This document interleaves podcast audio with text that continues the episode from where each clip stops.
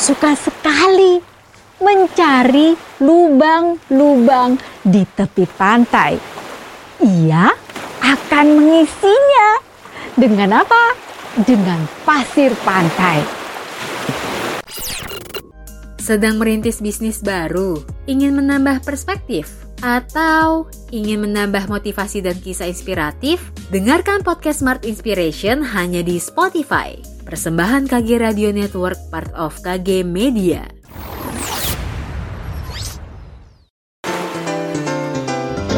Dongeng pilihan orang tua.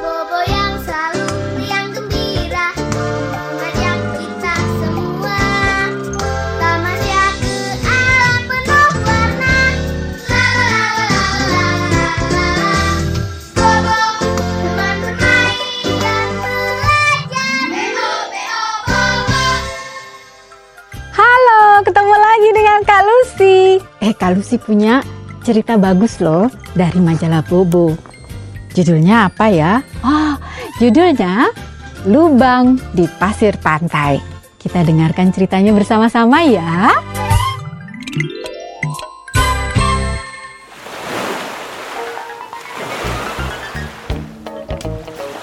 Chris tidak punya kakak atau adik.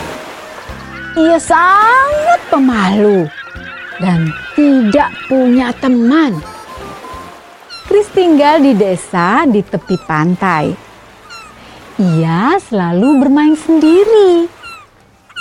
Anak sebaya Chris sebenarnya banyak. Namun, Chris eh, lebih suka bermain sendiri. Chris suka sekali menggali lubang di pasir pantai. Itulah yang dilakukannya saat hari libur. Ayahnya adalah seorang nelayan. Ibunya berjualan ikan di pasar. Dan memang hanya itu yang bisa Chris lakukan. Sebab ia tak punya teman. Di tempat itu ada juga Tita. Setiap liburan, Tita sering kesepian.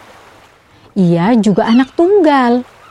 Apalagi mama dan papanya selalu tak bisa menemaninya berlibur. Seperti tahun ini, Tita sendirian berlibur di rumah kakek neneknya di desa tepi pantai. Tita suka sekali mencari lubang-lubang di tepi pantai. Ia akan mengisinya dengan apa? Dengan pasir pantai.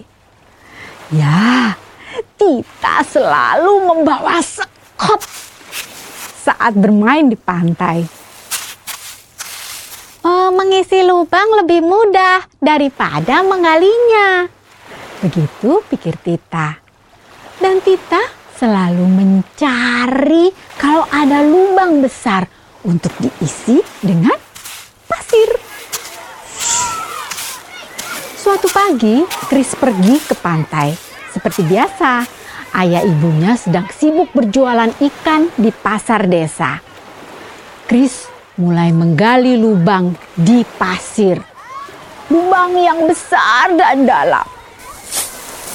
Itulah pekerjaan yang melelahkan, tapi memuaskan hatinya. Ketika lelah, aku capek. Chris meninggalkan galiannya sebentar. Ketika dia pergi, datanglah Tita dengan sekop kecilnya. Uh, Tita melihat lubang yang dibuat Chris tadi. Oh, dia girang sekali dan mengisinya dengan banyak pasir. Tapi dia lalu lelah dan haus. Tita pun pergi ke pos pantai untuk membeli es dawet. Ketika Chris kembali, ia merasa sangat kecewa dan kesal karena ada yang menimbun lubang yang ia sudah gali. Dengan kesal, ia mulai menggali lagi, menggali lagi, menggali lagi. Ketika Tita datang, oh, dia kecewa dan kesal. ada anak laki-laki yang menggali lubang yang sudah susah payah ia timbun. Apa yang kau lakukan? Aku sudah menimbun lubang itu. Chris berhenti menggali dan melihat dengan kaget. Tapi ini lubangku. Aku yang menggalinya tadi pagi. Aku susah payah menggali. Tapi ada yang menimbunnya. Tita sangat terkejut. Dia tiba-tiba tertawa geli. Tadi aku yang mengisinya dengan pasir lagi. Tawanya. Mereka berdua akhirnya berteman. Dengan gembira, Chris menggali beberapa lubang dan ditimbunnya lagi oleh Tita. Mereka melakukannya sampai lelah dan haus lagi. Kali ini mereka membeli es podeng buatan nenek Tita bersama-sama. Wow, senangnya punya teman baru. Nah, begitu cerita kali ini. Apa ya pesannya? Pesannya, yuk kita cari teman supaya lebih menyenangkan bermain bersama daripada main sendiri. Sampai jumpa ya di cerita yang lain. Salam. Hai teman-teman, terima kasih sudah mendengarkan dongeng pilihan orang tua. Sampai berjumpa di dongeng berikutnya ya teman-teman. Dadah!